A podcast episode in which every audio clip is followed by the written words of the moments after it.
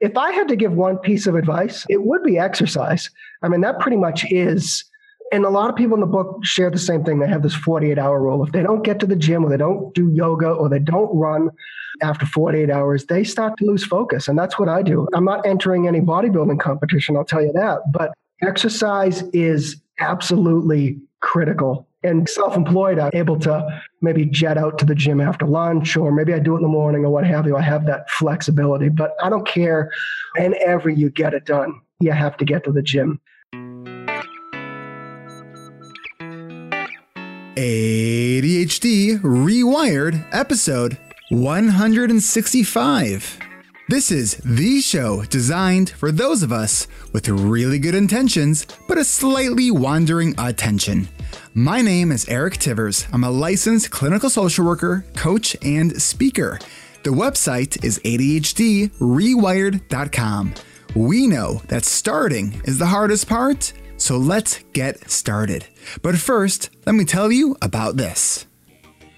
Turn good intention into amazing actions with the ADHD Rewired Coaching and Accountability Group. This virtual, video based group coaching program meets three times a week.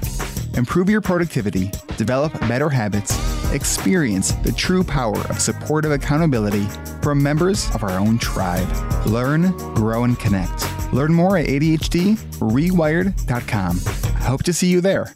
That's ADHDrewired.com and prepare to get your ADHD rewired.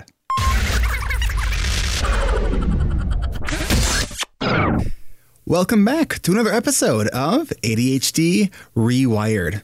Today's guest on the show is David Greenwood. David Greenwood is the author of the book Overcoming Distractions Thriving with Adult ADHD. This book looks at ADHD through the eyes of the entrepreneur, profiling their success and how many of them use ADHD to their advantage. David, welcome to the show. Thank you for having me. So, I think we should uh, start by the journey of our conversations. So, when you were doing your research for the book, I was one of the people that you talked to, and I want to thank you for including some of our conversations in your book. And I said to you, when this book comes out, let's get you on the show so we can talk about the book. I think you forgot. and you've already started working on another book. Yes, I'm working on another book. Right. It's like, all right, that's done. Next thing, right? And you know what's horrible is that I'm in the public relations business. well, you know, it's sort of like as an ADHD coach and therapist who does this, it's like the things that I still struggle with, I can help other people with those things because I know the struggle. But I will also sometimes need help with the same things that I'm helping other people with because it's different when it's yourself, right?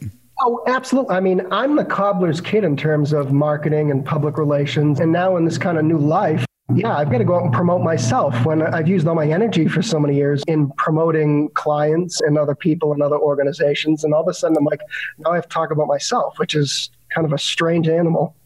So I was reading through your book, and uh, and you share a little bit of your sort of childhood story, and there was a funny story that you shared in your book about you were six and you were like in bed, sick for a week, and your mom just said to you, "All right, you, you can go outside and play," and you were pretty excited about that.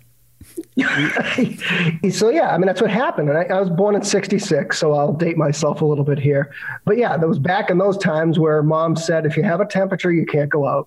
And so it was about a week went by, and I was the hyperactive kid. In fact, I was probably diagnosed with just being a hyperactive kid. I don't even sure they had a label for me. But she said, finally, you can go out. She was psyched, obviously, because I was going to get out of the house for a little bit. And I went running for the door. And that's when those doors were made of glass. And like a lot of people, as you may know, with ADHD, we forget the details. And that's what happened. I forgot to hit the latch. And I went running full steam through the door, down five or six steps, glass everywhere. And I call that my mother's aha moment. So this was one of those like storm door that hinge on it, right? Yeah. But it was locked and you went through it anyways. yeah. And my father didn't remember, probably because he was at work, but I remember her the next morning when the woman from the neighborhood came with that big Chevy station. She brought all the kids to kindergarten. That was kind of our little school bus. And she grabbed me by the arm and prayed me down. And she's like, look what my kid did, kind of showing off how stupid I was, but maybe just uncoordinated. So and I think it was that was the time where they brought me to the pediatrician. and started our ADD journey, I guess.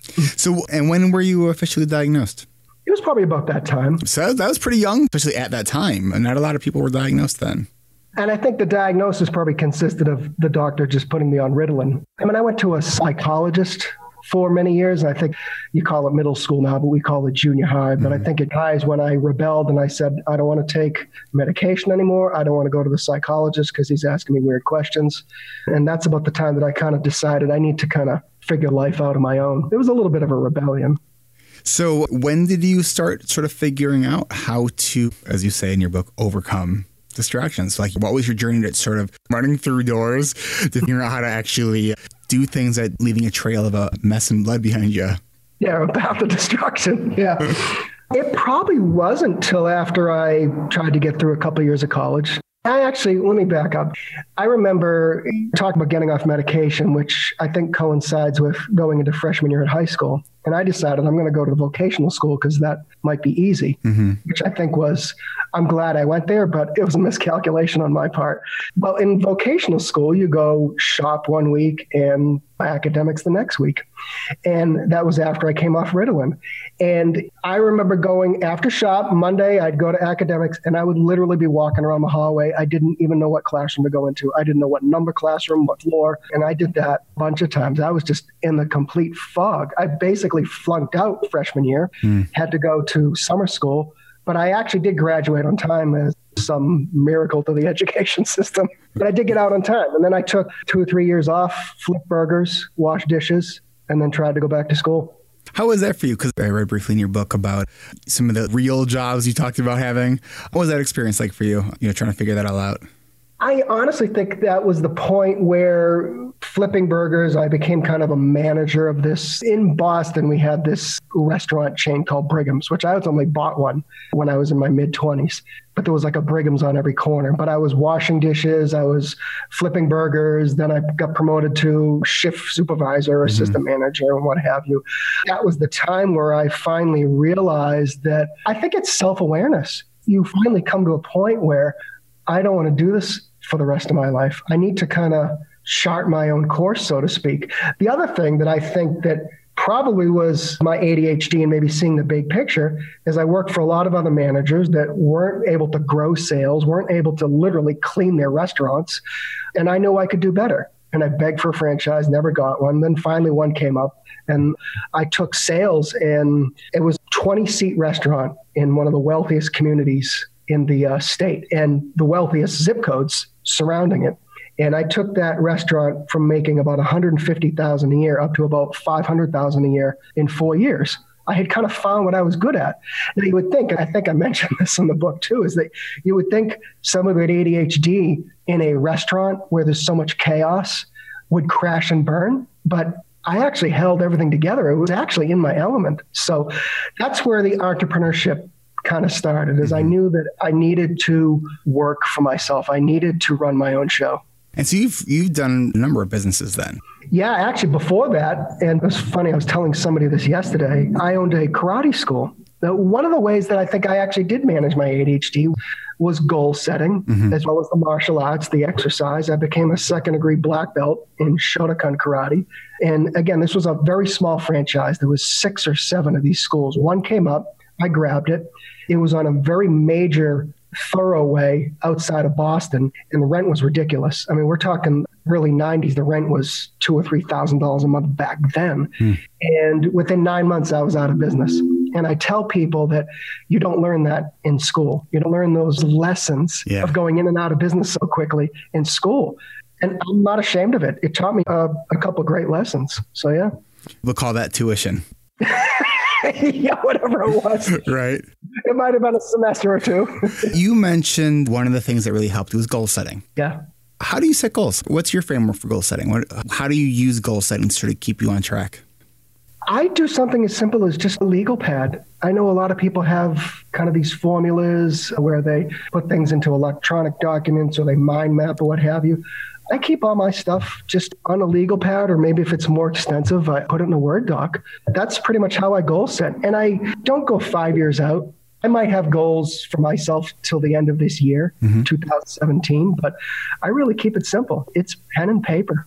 So, what do you do to sort of keep reviewing those goals? And with ADHD, a lot of my clients they'll they'll write out these goals, and then that's the last time they look at them. Yeah, I've had very good success with a couple coaches over the years. One of them is Chris Burlow. He talks about meditation mm-hmm. and a couple other things. But that was good for me where somebody kept me accountable, which mm-hmm. I'm sure you can appreciate because right. that's pretty much what you do all day. But somebody just to kind of keep me on track. But what I found is that with Chris, now, he wasn't an ADHD coach. I met him in another capacity in a business meeting, but we just clicked, we connected. And he understood that there were going to be some weeks where I got on the call where I got absolutely nothing done. Yeah. And we took back and said, okay, I'm not going to beat you up, but let's figure out why you didn't get it done. Mm-hmm. Let's push it out a little bit. Man, I worked with him for a couple years, but that's how I've managed to just kind of set goals is to have a little bit of accountability. I think it works. So we're taking a little bit of a break right now because I've been doing the book, I'm doing the other book, all these other things. but he was great for a couple years and certainly would go back and use somebody like that. I think it's important. We we talk about in the book about having a support system. Yeah, no, I think this whole idea just we should be able to do it all on our own. It's a weird philosophy. And I think it's in a lot of ways it's an American philosophy. And who does it help? And I know that all the success that I have had, like it hasn't been on my own. Like it's been help, it's been hard work, it's been some luck, it's been for reaching out to people. I mean, when I first started my therapy business, my therapy practice, I reached out to my the person who gave me clinical supervision when I was studying for my licensing, and I'm like, I was just laid off, or what do I do? And go talk to this person, you know, see what he has to say. He helped me.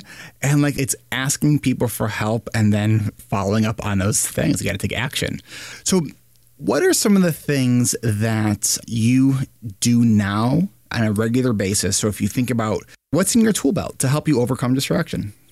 Yeah, it's funny. I just talked to a group of business people yesterday, about 30 business people. It's funny that it was a business breakfast featuring Dave Greenwood. And I said, you know, this very well could have been business breakfast featuring welding school flunk out join us. It, was, it was dave greenwood author. So i thought but my point is you know i did talk about those things and i started out this section of it saying there's nothing earth-shattering in my book.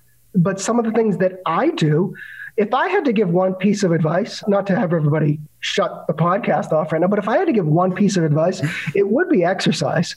I mean that pretty much is and a lot of people in the book share the same thing. They have this 48 hour rule. If they don't get to the gym or they don't do yoga or they don't run after 48 hours, they start to lose focus. And that's what I do. I'm not entering any bodybuilding competition, I'll tell you that. But exercise is absolutely critical. Mm-hmm. And self employed, I'm able to maybe jet out to the gym after lunch, or maybe I do it in the morning or what have you. I have that flexibility, but I don't care whenever you get it done. You have to get to the gym. A couple other things that I've learned over the years is learn how to batch things. And I think that kind of jumps off of hyper focusing a little bit. So, for example, doing your meetings in one day, mm-hmm. or doing, in the case of my business, where I'm helping people with PR, we're helping people with video marketing. Maybe I'll shoot and edit videos on one day. Mm-hmm. And then on another day, I'll do my things. Like I'll do writing, I'll interview people for the new book, or what have you. But because and you might not feel like it at 7:30 in the morning saying, "Oh, I got to go and do this." But once you get, you can't stop. And I think that is somewhat of a form of hyper focus. You get in the zone, and I have to get in the zone. Well, I think when you have batching on a sort of routine, when like Tuesday is this day, Wednesday is this day, over time, your brain starts to recognize that. It doesn't have to use as much executive functioning in order to sort of kick your brain into that mode. Well, I'm a big fan fan of batching. There's been certain things that I've tried to sort of batch that I've struggled with actually implementing. Things that like are those sort of important stuff, the things that are boring but important. You know, like going through the your paper inbox, filing, those administrative tasks that you got to take care of, and you know, so things like every Friday.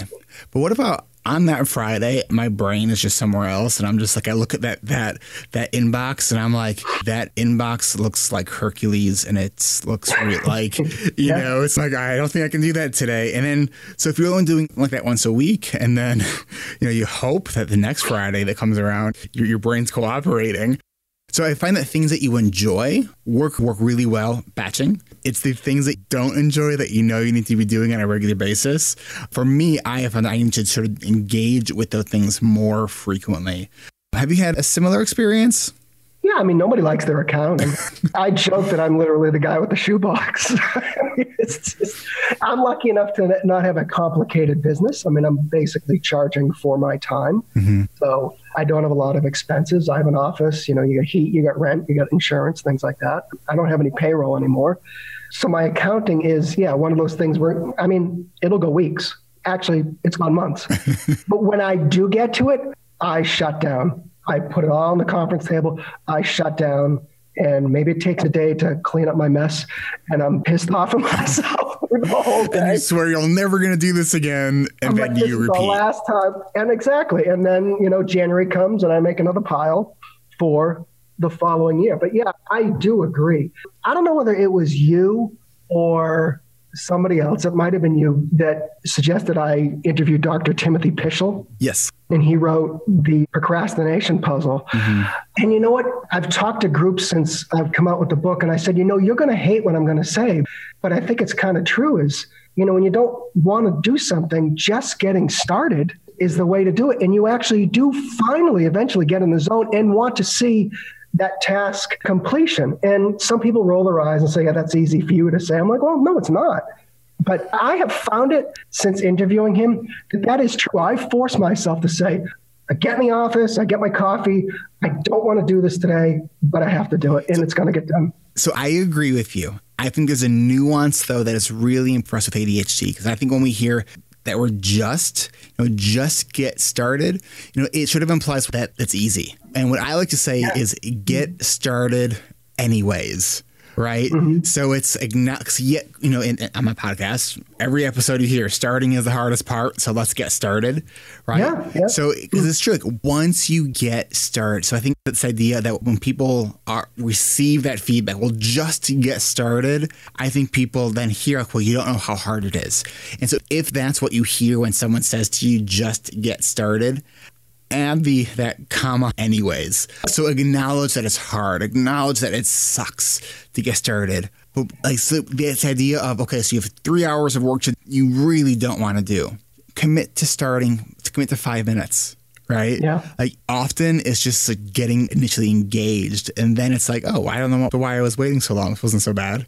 Yeah, I completely agree. It's not even for somebody without ADHD yeah. who just maybe they're in a job that they don't like or they have parts of their job they don't like. Maybe they're in sales, they hate the paperwork. I get it. That's why I say you're not going to like what I have to say. At its core, right. I find it to be true is that you've got to find a way to get started anyway.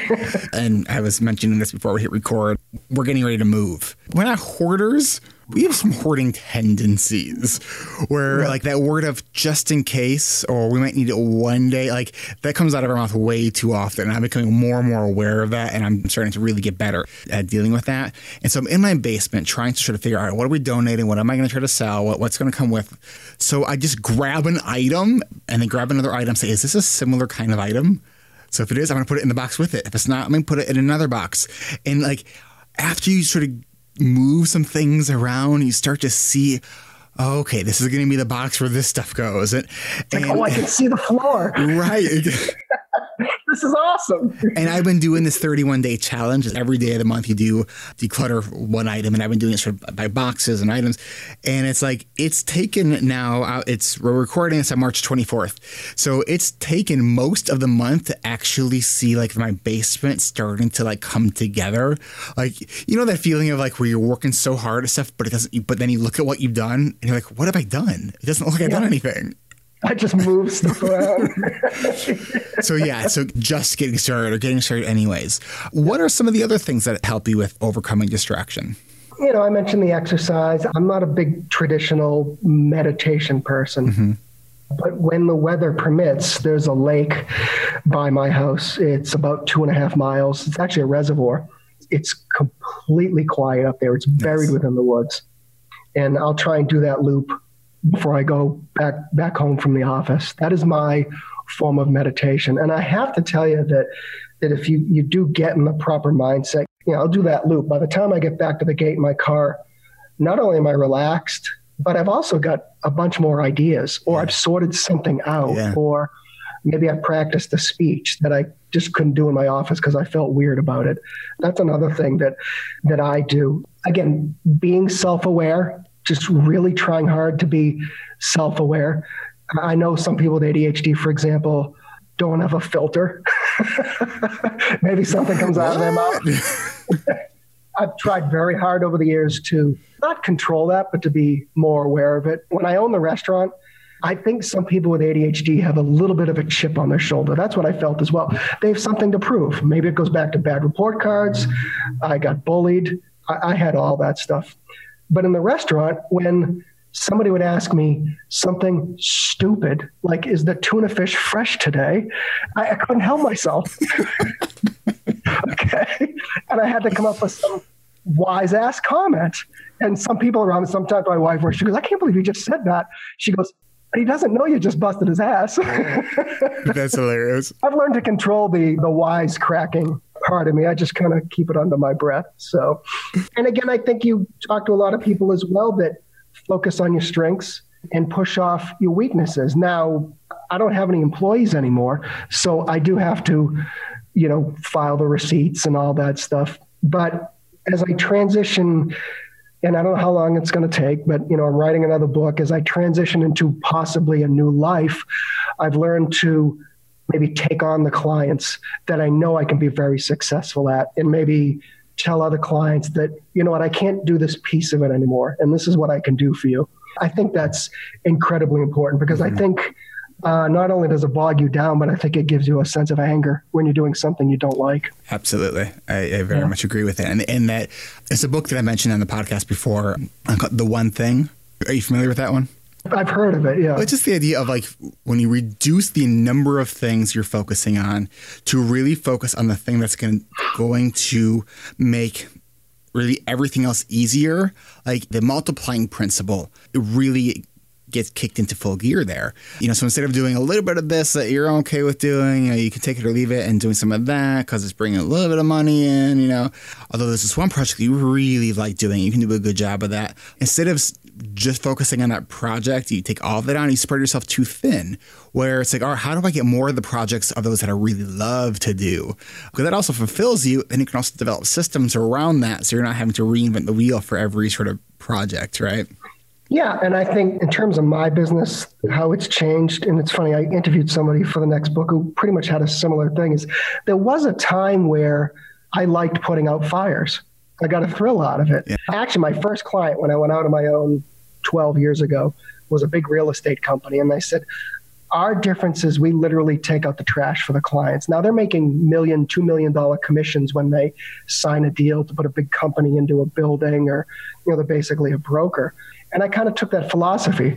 I'm going to help this client get on TV. I'm going to help them get in a nice daily newspaper. But you know what? You need your website updated. Oh, you need to update your social media. But over time, that started to to grind at me. And to be honest with you, that's what kind of prompted me to write the book, is because the PR industry back when I signed up for this gig was helping people get on TV, newspapers. Yeah, maybe it did an occasional email newsletter.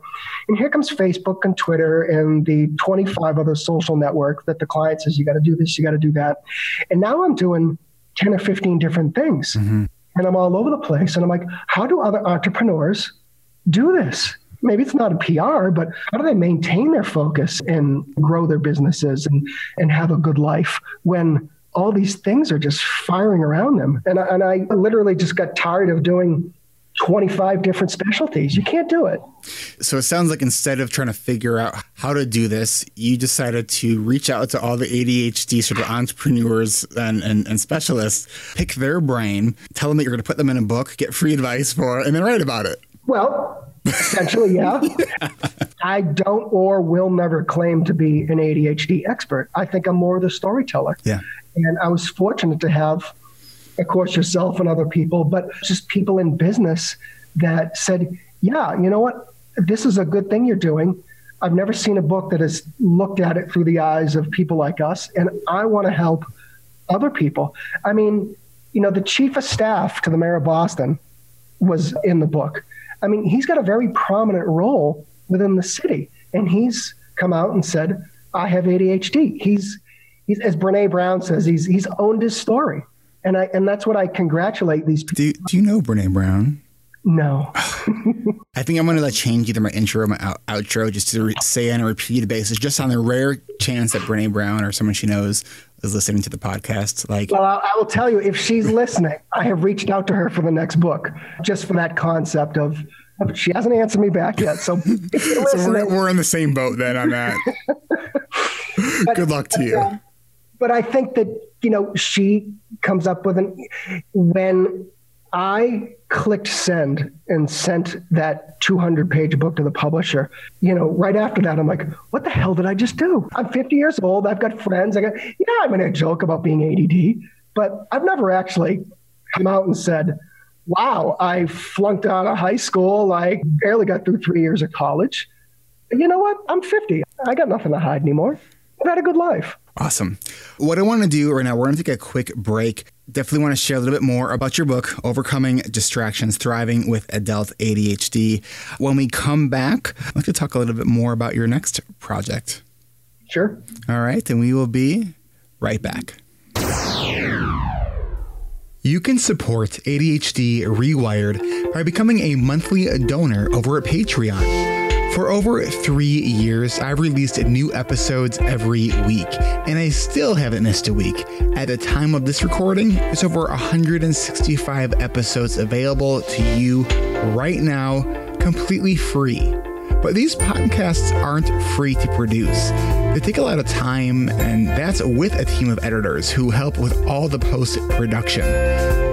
I spent about 10 weeks recently editing and uploading the videos from the interviews to YouTube, but I had to cut back on that over the last few weeks due to time constraints.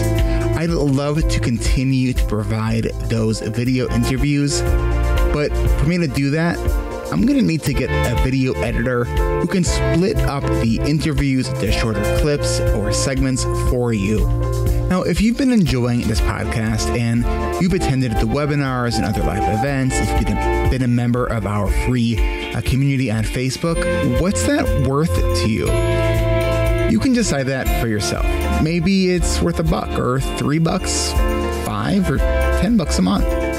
I've set up some rewards for monthly donors at Patreon. If you contribute just five bucks a month, you'll have access to webinar replays that are not available anywhere else. And because I'm just getting started on Patreon, I'd actually be open to hear what kinds of rewards you would really like. So help me hit our first goal of $1,400, which will go to replenish the Awesome Pants Scholarship Fund to help provide financial assistance to one or two listeners who would really like to join our next group coaching sessions but can't do it without some help. And we can make that happen with your help. You know, if just 280 listeners gave $5 a month or 100 listeners gave 3 bucks a month, we can provide a full scholarship or two partial scholarships in under 4 months. Don't check my math, but I'm pretty sure that worked out. If you value this podcast, if you've told others about this podcast, if this podcast has helped you know that you're not alone, how often have you said, Me too, while listening to this podcast? Join us on Patreon. Go to patreon.com slash ADHD rewired. That's P A T R E, like rewired, O N dot com slash ADHD rewired. And thanks. Do you have a question about productivity or ADHD that you'd like me to answer? Do you have a topic you want to talk to me about? Join us every second Tuesday of the month at 12:30 p.m. Central Time for an hour of live Q&A. To register, go to erictivers.com/events. You can ask me questions live on video or enter it in the Q&A box during the event or submit your questions ahead of time. Your questions may be heard on an upcoming episode. To confirm dates and times and to register, go to erictivers.com slash events. See you there.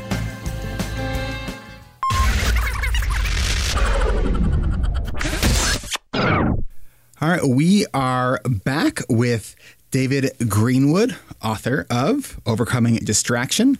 And he's now also writing a new book. Before we get into that, is there anything else you wanted to, to talk about in your, your writing of this book that you want people to sort of know about? I know that you've interviewed a lot of people, many of which have been on this podcast. I know uh, Ryan McRae was in here.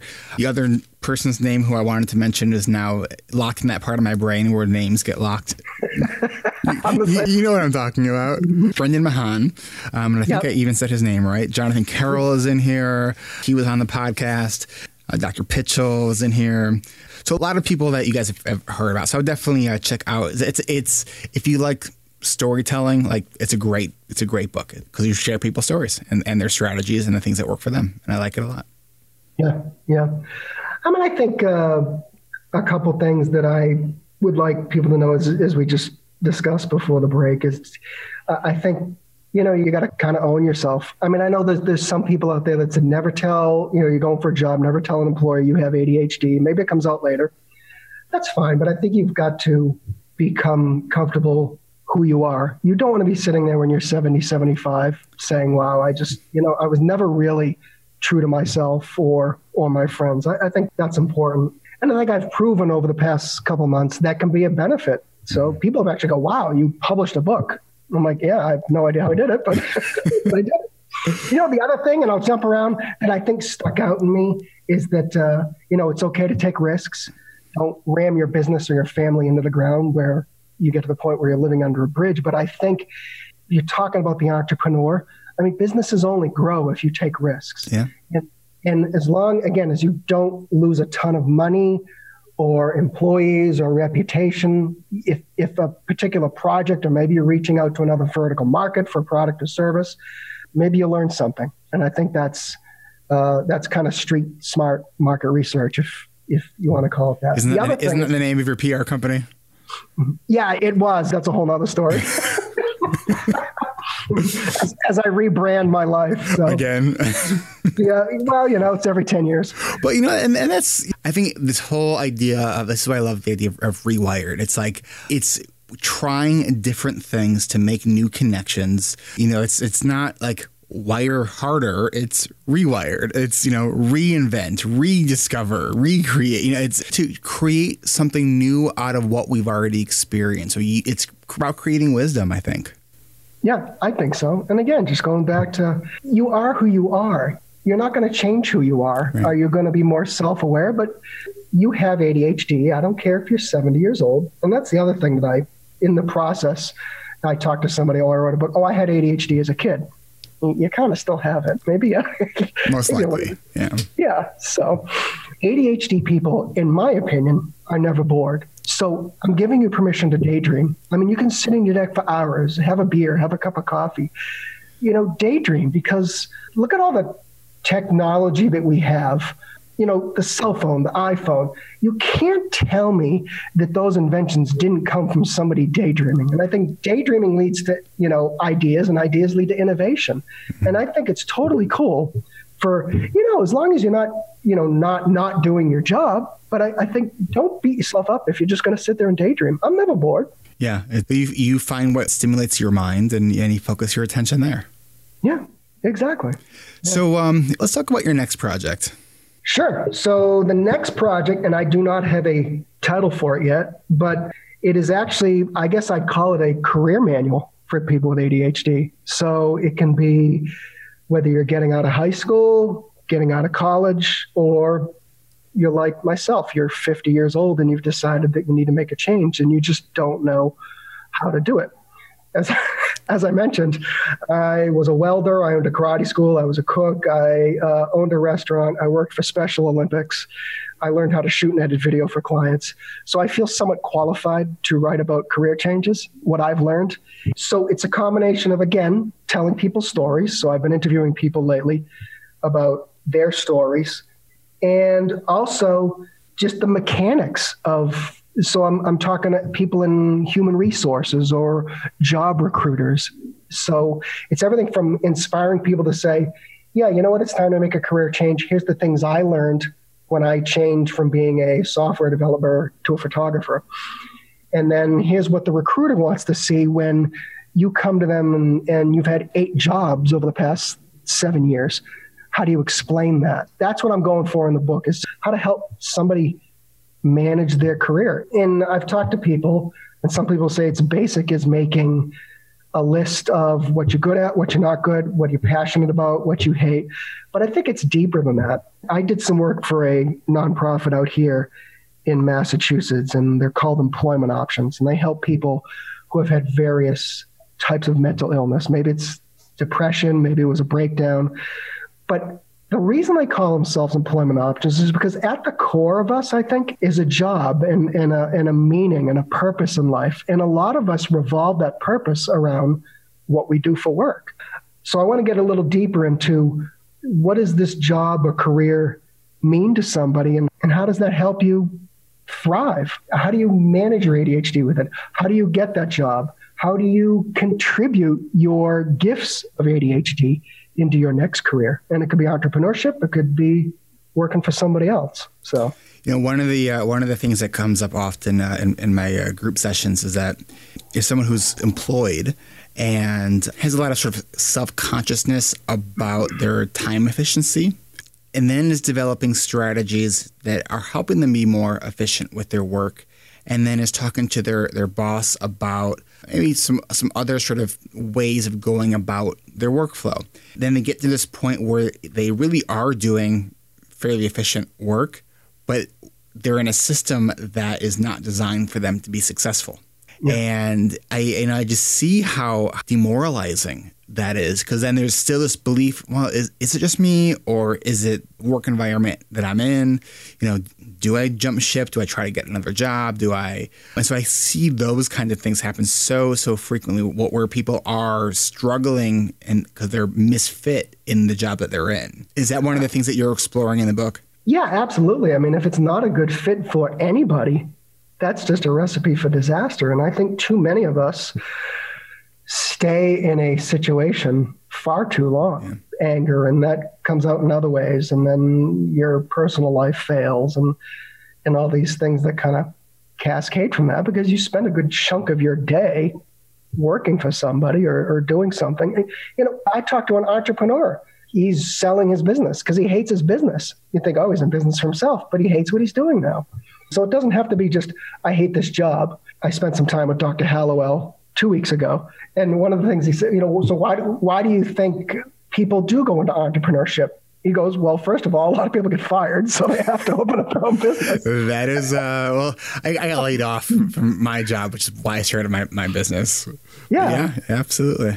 It could be that, or mm, speaking in terms of entrepreneurship, maybe we move a little faster than the corporate structure allows us to. We have ideas that nobody's listening to, or they have to go through levels and levels of management. So again, a good chunk of people that have decided they want to talk to me are entrepreneurs again. But I realize that isn't for everybody. So I think it's a fascinating topic. And again, it could be simple as one page is make a list of what you're good at, make a list not what you're not good at. But I, I think I think it runs it runs deeper than that. So now is part of your research on this book to explore to help people who are also sort of uh, sort of with the mindset stuff like what do you do when you like well i don't know what i'm good at you know those kinds of things. Yeah then they have to i'm talking to a couple people who are actually currently in the process of deciding what they want to do. Yeah so that's fascinating. I've written a little bit of the book already and i just wrote in the book that i'm actually kind of going through this journey with the reader together because you know, I, I, wrote one book. I'm writing another book. I've actually got another one planned as well. I don't know where I'm gonna. Wait, there's a third book. When did this happen? there's, a, there's, a, third book that I actually might try and get out before the second book, if that makes oh, yeah. sense. so, but the, um, you know, I'm starting to to talk to people. I just got an email this morning from a guy who said, and I've actually had several of these emails where, can you come in and teach my company? The non ADHD version of what you learned from the people in your book. Because I think people have said that I think I can learn a lot from somebody who has an incredibly difficult time focusing. And if they can do it, yep. then my team can do it. Yep. So that's why I say I'm kind of going through this journey together with the reader over maybe the next year or two as I, as you know, maybe will I shut down my business? I don't know. Will it be a hybrid of my business? But I'm in that same situation as I, as we mentioned a few minutes ago. Is public relations isn't what it used to be, and you know, I'm admittedly frustrated a little bit. You, you get to the point where you're managing people's social media accounts. It's, it's not what I signed up for. Sure. So, but we're we're all going through this journey together. Hmm.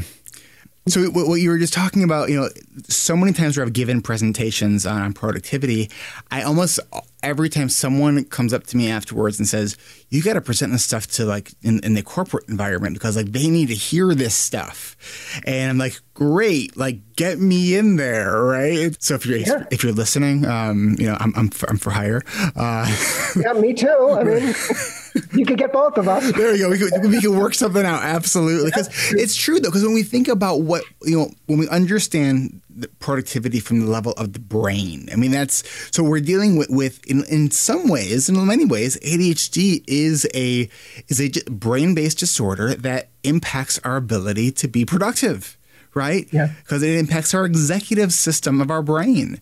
So if we could figure out how to get stuff done, right? Imagine what people can do whose executive functions do work in the way they're kind of supposed to.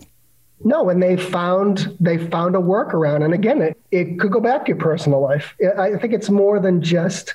I, I hesitate to say this. I don't want to make fun of anybody, but I think there probably are a lot of corporate speakers out there that teach time management and they teach these techniques of how to manage your day in the office or your cubicle, versus why you're not being productive. You know, why you're not getting these things done, and and how can we uh, help normal folks with what we've learned? So I think there's something to be to be said about that. Why are you listening to an ADHD kid? because because I know things. Right. It's like we can all learn from each other. You know, a lot of the things I have learned outside the world of ADHD, right? And then I adapt it to uh, with the understanding of what I need and what my clients need. You know, stuff like, you know, David Allen's getting things done. Like there's a lot of really good principles in there. Things like don't keep things, even if you can't remember it, don't try to remember it. Like get it out of your head. That's a mm-hmm. really good principle because it, it, that's a really draining thing for our brain to do to try to just keep lists in our head. Um, the the idea of, of, going back and viewing your lists on a regular basis. You know, I think that there's some other pieces on on his uh, system that I think aren't as ADHD friendly because I think there's some um, it infers intact working memory in, in some areas, but it's like figure out what's out there and adapt it to figure out what works for you because everyone's going to be i think unique in what specifically works for them. You know like you were saying at the top of the show that like you know it's to use a legal pad you know and it's like i was wondering hmm are there people that are wondering well what color legal pad should i use david it's like the what's the perfect app? It's like I don't. It doesn't matter. If It doesn't matter. Yellow legal pad and your pile on your desk, then get yellow. that's, that's what you got to do. But I'm a pen and paper guy. I've tried to use all these electronic apps, and I've tried to put my to-do list in Outlook so it bings, and it just it, it just paper and pen works for me. And and every Friday. I do a mind dump every Friday before I get out of the office because your legal pad gets messy and I rewrite it. You know, I have a like those leather binders where you know I go a legal pad on one side and the other, and then I have these little tiny legal pads mm-hmm. for the urgent things that I know needs to get today. But then I have a running list on the regular size legal pad of what needs to get done. It works for me. When I was at Special Olympics, I had a my I had my own office and I had a wall and I had a clipboard for every project. And mm-hmm. hanging on it was a legal pad, and I used a sharpie and I got more done than than half the office combined. Because you're not having to spend time to like, well, where did I put that thing? It's just it's right there. You narrowed it down to one step. It's like stand up, reach for clipboard. Yeah. Yeah, now right. some people love Evernote and they love the mm-hmm. technology and they love to geek out and they love all the binging and everything else on their phone. Fine. Who am I to tell you what works and what doesn't? That's what works for me. Keep it simple. So, what else? What, what else you want to share with listeners? You know, we talked about why the entrepreneur and i think i uh, again just i found some incredible stories of what people had in common they all had a drive they all wanted to be successful no one I interviewed, well, why would you call me to be in a book if you didn't have drive? But they all had drive. They all wanted to be successful. We talked about some of them had a, maybe a little bit of a chip on their shoulder. They had something to prove that they maybe went back to the report cards or, or what have you. You know, my father, I never interviewed my father for this book. Mm-hmm. I kicked myself afterwards because, like I said, my mother passed away 12 years ago and I didn't know him that well, but her father was over the house once. I think I was four, maybe five years old. This is probably the time where everything was starting to click with them. And I was apparently tearing the house apart and ripping the walls down and screaming and running back and forth. And my grandfather, my mother's side, looks at my mother and said, That kid will never amount to anything. And my father told me this after I submitted the book, and we were, well, I'm like, I'm like, that's powerful. I mean, how many other people with ADHD might have heard that message or or a similar message that you're never going to amount to anything. You're never going to keep a job. You're never going to. And I think the people in, in the book heard that message loud and clear and said, you know what? I'm going to be successful. I don't care what it takes. I don't care if I have 10 careers. I'm going to do it. But I just thought that was just, and that was, again, I grew up in 66. So that was the era where, you know, when you saw a kid ripping apart a restaurant or flipping a plate over or or the kid in your elementary school that was flipping the desk over and he was only angry because he couldn't learn the way he was being taught that message wasn't received that maybe something's maybe something's different there you know this is another thing brene brown talked about but i actually found out in the book is that i think the people in the book figured out a way to belong versus fit in that's something she writes about as well that they didn't they got fed up trying to to fit in and they decided that they needed to find a place where they could belong, and it's the ADD world. Right, uh, it's amazing. Like the ADHD community is such an incredible place to be. Like I, I feel so fortunate that I get to, to facilitate these groups and, and have this podcast and this this community because it's like I get to be myself, and there's like because I'm not very good at being anybody but myself, right? Like, yeah. you know, I, I could be in a, in a, group coaching session and I can just forget somebody's name. I, you know, I know things about that person, but I, I, I can't think of their name because that's just my brain just does that to me. And it's like, am I a little embarrassed? Sure, I'm a little embarrassed, but I'm not ashamed though, because everyone's like, oh, it's so good to see somebody else do that too. You know, yeah. and it's it's that me too. It's and that's so powerful. You know, it's that, oh, yeah. that idea of masquerading as normal day after day is, is exhausting. Oh, yeah. You want to talk about a shameful moment. I, I wrote this in the book. I, I, went to work for Special Olympics. It was the best job I could have ever had. I met so many incredible people. But, you know, not to be braggadocious, but I was good at what I did. And I got tapped to do national projects and actually, at some point, international projects. I worked on World Games and China and all these other incredible events. But I got tapped to do a 40 city tour with the gymnasts that came back from the Sydney Olympics. And they partnered with Special Olympics, and they they did like a five or ten routine in each city. I was tapped to handle all the public relations. So I'm out in Vegas, and we're kicking off the the the, uh, the tour, the 40 city tour, and you know uh, ABC Sports is there, and, and all these these gymnasts you watched as a kid, and you're like, oh my god, and your brain is just you're so excited. Not that I'm a gymnastics fan, but still, you're just kind of in awe one of the coaches was from Massachusetts and probably not more than 45 minutes from my house. And we talked for like 15 minutes about Massachusetts. And then I went over and we were doing an interview with ABC Sports. And uh, she goes, Oh, where are you from? I said, Boston. She goes, Oh, well, Pete or whatever his name is from Boston. I go back over and I said, Oh, so and so from ABC says you're from Massachusetts. And he says, We just talked for like a half hour about this. and talk about just putting your head down and, and, walking away. And I'm like, I mean, is this shame or is this? A, oh, a, so you like just you just had the conversation like that you already just had, and you like forgot that you had it. Like I forgot I had it, and it, I walked all the way across the stadium and started talking to this guy and said, "Hey, I'm Dave from Massachusetts." Um, I, I'm like, wow. Thank you for sharing that. yeah. I, I love when I hear something like that, and it's like, oh yes, I'm not the only one that has done something like that. I just there was so much adrenaline and dopamine, and I was, you know, here's a kid who flunked out of welding school, and now he's on the national sports stage, dealing with all these people and working this major event, and I think it just dopamine was just coming out of my ears. and I actually couldn't focus. it backfired. Thank you so much for uh, coming on. Uh, this has been a, a lot of fun. Uh, you didn't say that. What, what, was the third book that you said you're, you're thinking about sort of putting in front of the second book? the third book is it kind of goes on the theme of the second book, but it's profiling other people that might have had other disabilities, whether it's okay. a intellectual disability or an acquired disability. And I want to take the same process and I want to find out what makes them tick. And I want to find out what gets them up in the morning and what makes them so positive and, and explore their values. Because I, as I mentioned, I, I think there's no better place to.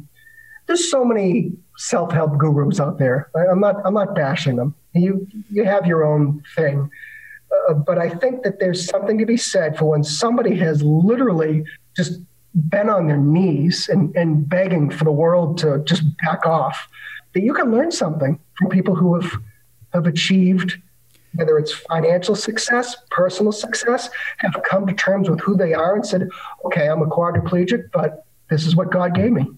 I want to find out. I did it in graduate school. I did a my thesis uh, was about the idea of the importance of self awareness, self advocacy skills, and self determination for for students with disabilities. What the research has, has shown, and this has really uh, been core to my sort of principle as a clinician, is that it's not about the disability that impacts our ability to have you know success and happiness in our life, however you want to define that it's having those three things. Like if you have if you are a full self-awareness if you have self-determination and you have the self-advocacy skills to speak up for what you need right? Like side by side measurements you're you look the same as anybody else. Um, it's so it's not the disability that's the factor it's those three things. And i think when we understand that's what the research shows and and this is what you know you talk to people who have gone through so much stuff because of disability and are successful, like that's what you're going to see. Right? Mm-hmm. I think that message is so important no matter what your challenge in life is. Yeah. And I will fully admit that, you know, we had the Boston Marathon bombing here a couple of years ago. I will fully admit that if I had lost a leg or a limb, I would probably have a difficult time getting to a place where I could wake up every day and just enjoy life. I think that would probably take me a while personally. Yeah. I want to find out how these people do it. I'll tell you, when, when I was 14 years old, my dad had a brain injury. Miraculously survived it because any doctor that looks at images of his brain scan is like, How'd you live through that? So he had major brain surgery in his brain stem.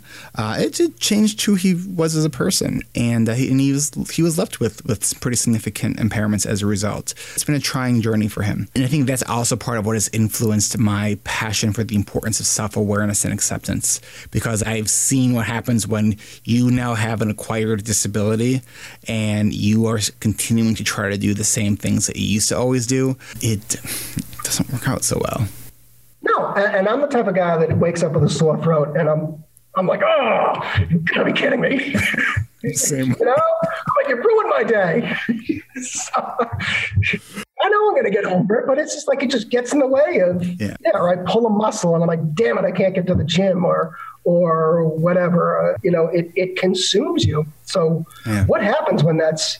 A mm. hundred times your sore throat? Yeah, and, and it, I do think there's a difference though when you, you sort of know that something's temporary versus like, okay, like this is this is the new reality, and how how are we going to adjust to this new reality? Yeah, so I have yet to find out from these people, but I will. Well, very, very exciting. David Greenwood, I'm so happy to have you on. Uh, this book, Overcoming Distraction, uh, Thriving with Adult ADD slash ADHD. It's available anywhere where books are sold, which is basically Amazon because you know there's very few bookstores anymore. David, I, I, think I forgot. I actually saw your book at Barnes and Nobles, and it was yep. actually facing out, sort of on display, and I took a picture of it. I'm like, I'm going to send it to you. Wow. I don't think I ever sent it to you. Wow, that's great. Did, did I send it to you? I don't remember. No, you didn't. I didn't. Yeah. Okay. Yeah, we're getting some prime real estate there. Do I get any credit for my intention of? of... Uh, sure. You, yeah, we're, we're, we're good. All right. How can people reach you and uh, find out more about what you're doing? davidagreenwood.com. Just go to David A. Make sure you put the A in there. davidagreenwood.com. You can find me right there. You can learn more about me, learn about the projects, and you actually are somebody who's enjoyed their career and would like to share your story. Then there's a page on there where you can reach out to me and say, "Hey, I'd, I'd love to be in your next book." And we'll have a conversation, see if it's a good fit. Awesome. We will get the link to David's website so you can reach out to him if you want to participate uh, in his next book on the show notes. If you're watching this on YouTube, it'll be in the show description or go to the website. This particular episode, it'll be erictivers.com slash whatever episode number this is, just put the number after the slash. Other podcasters know that stuff ahead of time. Like, that's cool that they do that. Mm-hmm. Good for them. Yeah. well, you know what? details. yeah, you know, it's like we get it all there. I still haven't missed a week, so you know, I'm still going on that. You're better than me. You're better than me. all right, David. Thank you so much. Take care. Thank you, sir. We'll be chatting soon. This has been Eric Tivers, and I want to thank you for listening and congratulations. You made it to the end. ADHD Rewired is more than just a podcast. We are a community focused on learning growing, and connection. The website is ADHDrewired.com. You can find additional summaries and resources for each episode, learn more about the ADHD Rewired Coaching and Accountability Group, and sign up for my email newsletter to get exclusive content you won't get anywhere else. It's all at ADHDrewired.com. You can follow me on Twitter at Eric Tivers. You want to see interviews with content not heard on the podcast? Subscribe to ADHD Rewired on YouTube. Don't just be a passive listener, be an active member of the community. Submit your request to join our free and growing community on Facebook watch your message inbox, you will get a message either from myself or Nisha Subramanian. Podcasts change lives. You can make a difference in someone's life by spreading the word about this podcast. Mention it in your online communities on Facebook, Twitter, Reddit, or wherever you hang out online. And be sure to share it with your friends, family, and clients. If you're a member of CHADD or any other ADHD support group, tell them about this show. You can even show them how to download it on their phone. And if you really love this particular episode, please hit share on your podcast player. I'm only one person, and I count on you to help me spread the word and get this message out there. One of the biggest things that you really can do to support this podcast and help other people discover it is to leave an honest rating and a review on iTunes or Stitcher. Looking for more ways to listen and learn? Get a free audiobook and a 30-day free trial at Audible by going to audibletrial.com slash ADHD Rewired. Not sure where to start? You could start with Brene Brown's The Gifts of Imperfections or her six hour recorded workshop, The Power of Vulnerability. If you've already listened to those, then you might want to move on to Daring Greatly or her most recent book, Rising Strong. This is Eric Tivers, and I want to leave you with a question. Do you stay up late to finish work so you only sleep for five hours, and then the next day you have trouble focusing so you stay up late to finish work? If so, you might be in the ADHD productivity sleep cycle. Try this instead go to sleep, get an accountability partner to check in with about your sleep time. Get more sleep, get more done. Thanks for listening. Until next time.